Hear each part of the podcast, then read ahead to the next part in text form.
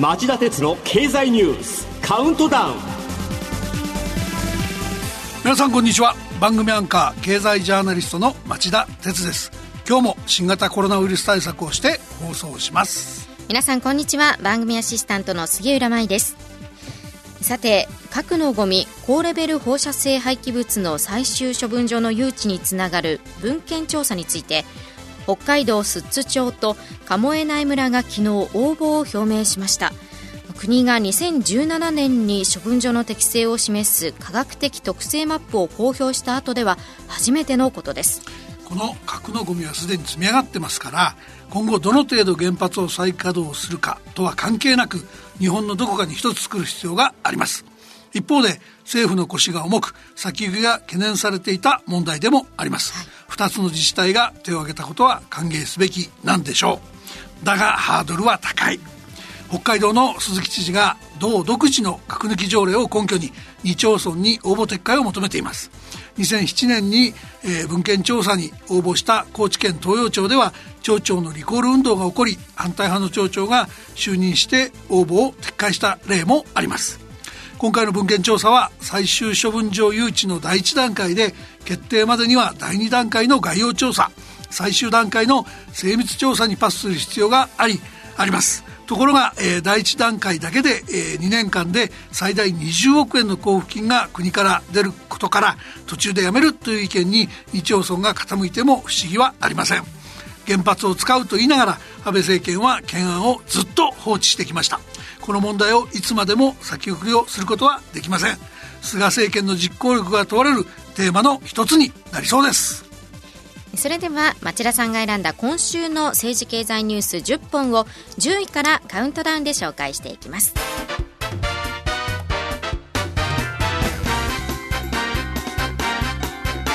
町田鉄の経済ニュースカウントダウンまず10位のニュースはこれです。海外との移動規制措置の緩和を加速。韓国とのビジネス往来の次は帰国入国時の2週間の待機措置を免除へ新型コロナウイルス対策での入国制限措置の緩和に向け政府が検討している追加緩和策が水曜明らかになりました昨日からビジネスに限る韓国との総合往来が始まりましたが今後海外に出張した日本人や3ヶ月以上の在留資格を持つ外国人が日本に入国する際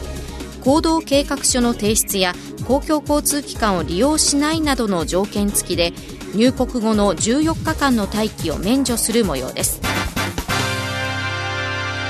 続いて9位のニュースは。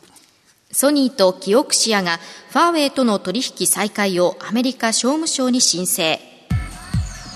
中国の通信機器大手メーカーファーウェイ向けの半導体製品の供給をトランプ政権が実質的に禁止したことに対しソニーと半導体メモリー大手のキオクシアが先週土曜までにファーウェイとの取引再開をアメリカ商務省に申請したことが分かりました、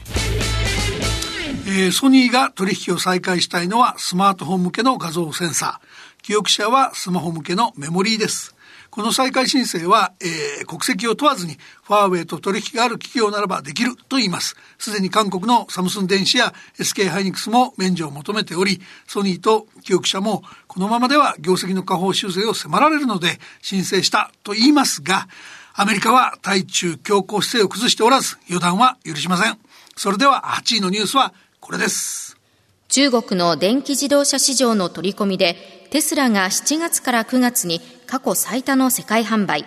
一方、トヨタと日産はイギリスに関税補填を要求。アメリカの EV 電気自動車メーカーのテスラ社が先週金曜、今年7月から9月の世界販売台数が前の年の同じ期に比べ44%増加の13万9300台と四半期ベースで過去最多だったと一人気を吐いています背景には昨年末から EV の現地生産を始めた中国事業の大幅な伸びがあったとみられています。一方日本経済新聞によりますと日本の自動車メーカーは苦戦しておりトヨタ自動車や日産自動車などはイギリス政府に対し EU= ヨーロッパ連合と FTA= 自由貿易協定が結べなかった場合に発生する関税コストの保証を求めていることが月曜の取材で分かったとのことです。続いて7位のニュースは。今度は本人に無断でデビットカード作成の疑惑が浮上。ゆうちょ銀行が一部身近の利用を停止。ゆうちょ銀行は火曜デビットカードミジカについて貯金口座の持ち主に無断で作成された疑いが見つかり利用を一時停止したと発表しました。ミジカをめぐっては9月に送金機能を悪用した被害や専用サイトへの不正アクセスでおよそ1400人の顧客情報が流出したほか他社と連携するキャッシュレス決済サービスでの不正引き出しがおよそ6000万円になるなどゆうちょ銀行では問題が絶えない状況になっています全くセキュリティがなってないって話ですね。これからの銀行にとってはフィンテック対応が命なんですけど、ここはスタート台にもたどり着いて、ね、いないようです。6位のニュースはこれです。三井住友銀行が休眠口座べらしとネット利用促進へ飴と鞭。三井住友銀行は水曜来年4月以降に新しく口座を開設する人を対象に2年間入出金などの取引がない場合手数料1100円を徴収すると発表しました。ただしインターネットバンキングの利用者はこの対象から外すとしています。背景にはネットバンキング活用により利用者が支店を訪れる機会が減れば新型コロナウイルスの感染リスクを低下させることができることと低金利にあえぐ銀行側の運営コスト削減があり今後この動きは他の銀行に広がりを見せそうです。マイナス金利の長期化とコロナ危機菅総理は政権の目玉政策の一つに経営効率が悪いのに、えー、リストラの動きが鈍い地方銀行の再編を掲げました。一方、メガバンクは苦境を乗り切るのに、あの手この手を講じてます。5位もメガバンクのニュースです。みずほフィナンシャルグループがメガバンクで初めて週休3日や4日制を12月から導入へ。みずほフィナンシャルグループの酒井社長は火曜、都内で講演し、希望する社員が週休3日や4日で働ける制度を12月から始めると述べました。休日を使い資格や専門知識を取得し業務やセカンドキャリアの充実に生かしてもらうとしていますが基本給は週休3日で従来の8割週休4日で6割程度になるといい人件費削減策の側面も大きい模様です。先週の放送で町田さんがドイツの例を引いて、まあ、雇用の維持確保のために導入を日本企業に呼びかけた週休3日制ですが、これ早くもみずほグループが受け入れましたね。たまたまでしょ？時代の流れですから。が、あの、今日はあえて、えー、銀行の話を3つ並べてみましたが、えメガバンクはどこも生き残りへひたむきですよね。ゆうちょ銀行と同じ業態とは思えません。それでは4位のニュースは ANA が希望退職を募集。給与カットで年収3割減。ANA 全日本空輸が退職金を割り増す。新たな希望退職の実施を労働組合に提案したことが水曜分かりました。また今年度の当期賞与もゼロにするほか月例賃金も減らすとしており一般社員の年収は3割減る見通しです。えー、以前この番組で ANA が従業員をどんどん一時帰給させた上で、えー、雇用調整助成金の獲得に獲得に躍起になるなど他力本願が目に余ることをお伝えしました。で今回過剰な航空機の売却を急ぐとかようやく自助努力を本格した格好なんですがいかにも遅い。経営力が乏しい会社は中堅以下の社員が苦労するという典型的なパターンだと思います。社員がかわいそうです。まずは4位までのニュースをお送りしました。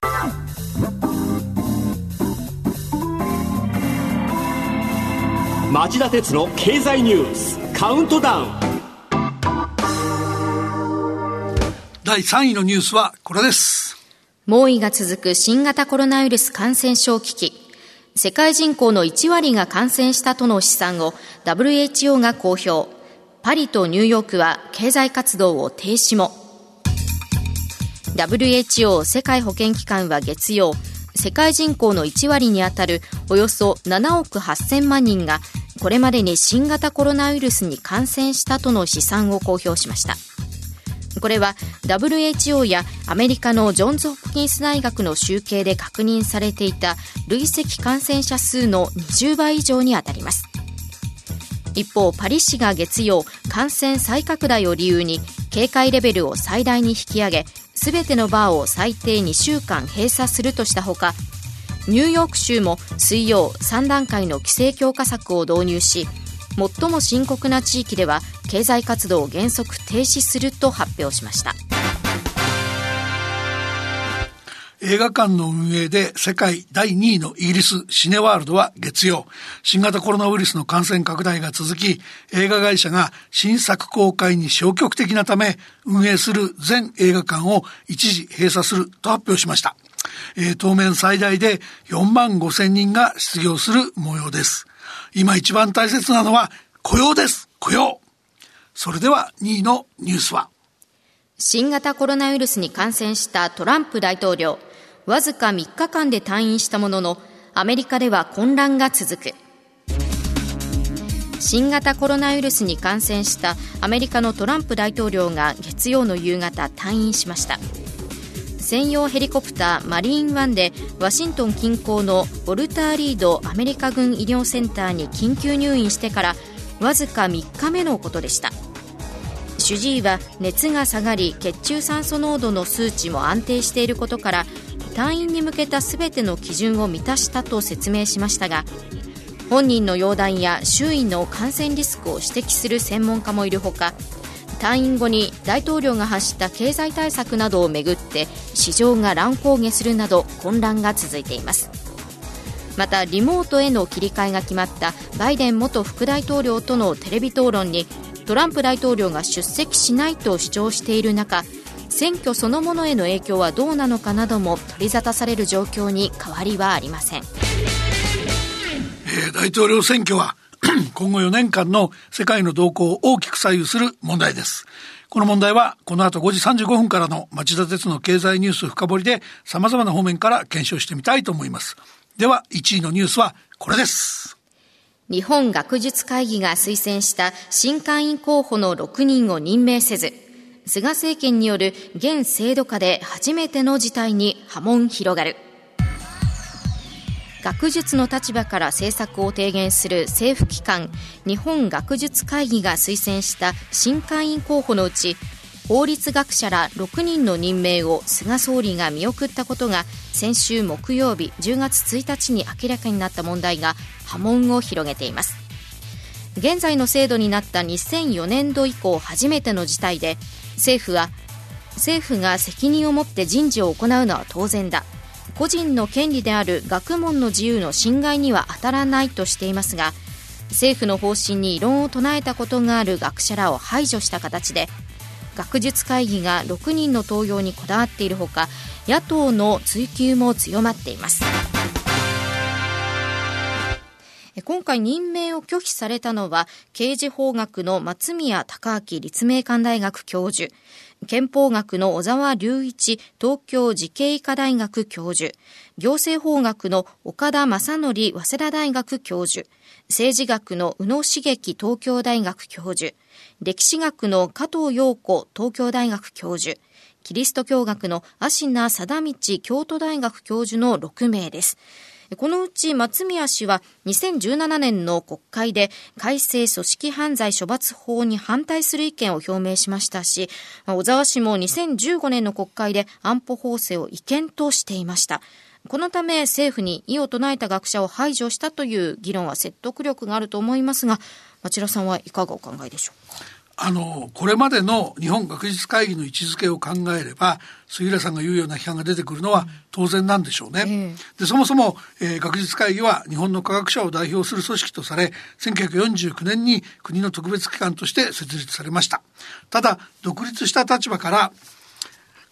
科学を行政や産業、国民生活に反映させる目的があり、政策を提言する組織とされてきました。はい、このため、政府はこれまで一度も学術会議から推薦された新会員の任命を拒否したことはありませんでした。学術会議の梶田会長も政府から独立して発信していく、その基本が変わってはいけないと政権にかなり批判的な立場をとってます。